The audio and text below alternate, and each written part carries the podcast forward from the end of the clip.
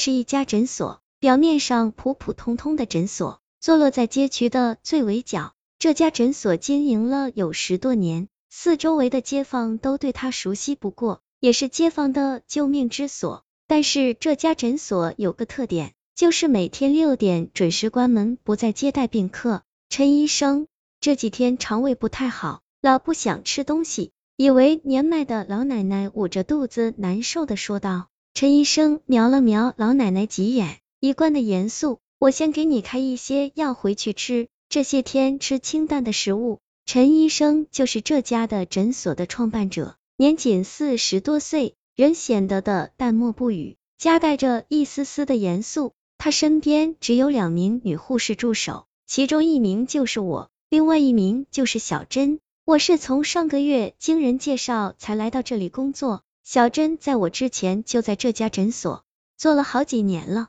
小珍的打扮每天都是超短裙或者是黑丝袜，很好的衬托出她曼妙的身材。小珍，今晚我就做三道菜好了，因为我最近没什么胃口，应该就你和陈医生一起吃。我对正在给病人配药的小珍说道。小珍抬起头，圆溜溜的眼睛看了看我。睫毛被他刷的老长。好，对了，陈医生不喜欢吃太咸的食物，注意点哦。小珍对我使了使眼色，叮嘱道。说也奇怪，陈医生的口味他也这么了解，是因为小珍在这里工作的时间长了。当初上手工作时，小珍就直接把三餐的交给了我，相应的其他工作就变少了。这晚饭桌上各自吃着饭。对于没什么胃口的我，吃的像啃石头一样。我不是跟你说了吗？叫你做菜时不要放太咸了。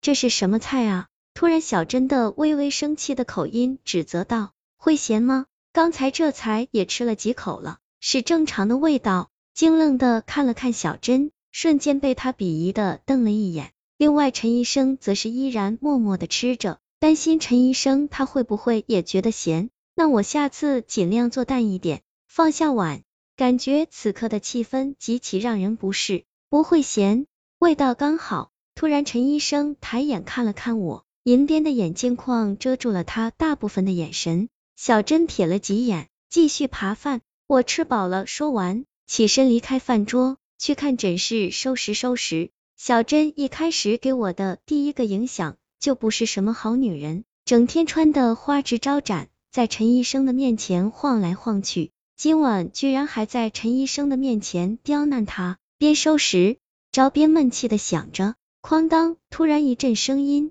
惊醒了我不悦的思绪，是什么打破了？慢慢的随声音找去，快到饭厅处就传来小珍尖锐的声音：“你觉得他做饭很好吃是不是？难道我以前做饭没他好吃吗？”我刹住脚步，躲在拐弯处头看着。有个碗被打碎在地上，感觉小珍此刻还真像个泼妇，居然在陈医生的面前抱怨。你说话就不能小声点吗？陈医生继续吃着饭，冷淡的口气完全不在乎他的脾气。怎么，怕人知道我们的关系吗？你当初上我的时候怎么就不害怕呢？每字每句都深深的传入我耳中，不禁惊讶，原来他们关系真是不一般。你别忘了。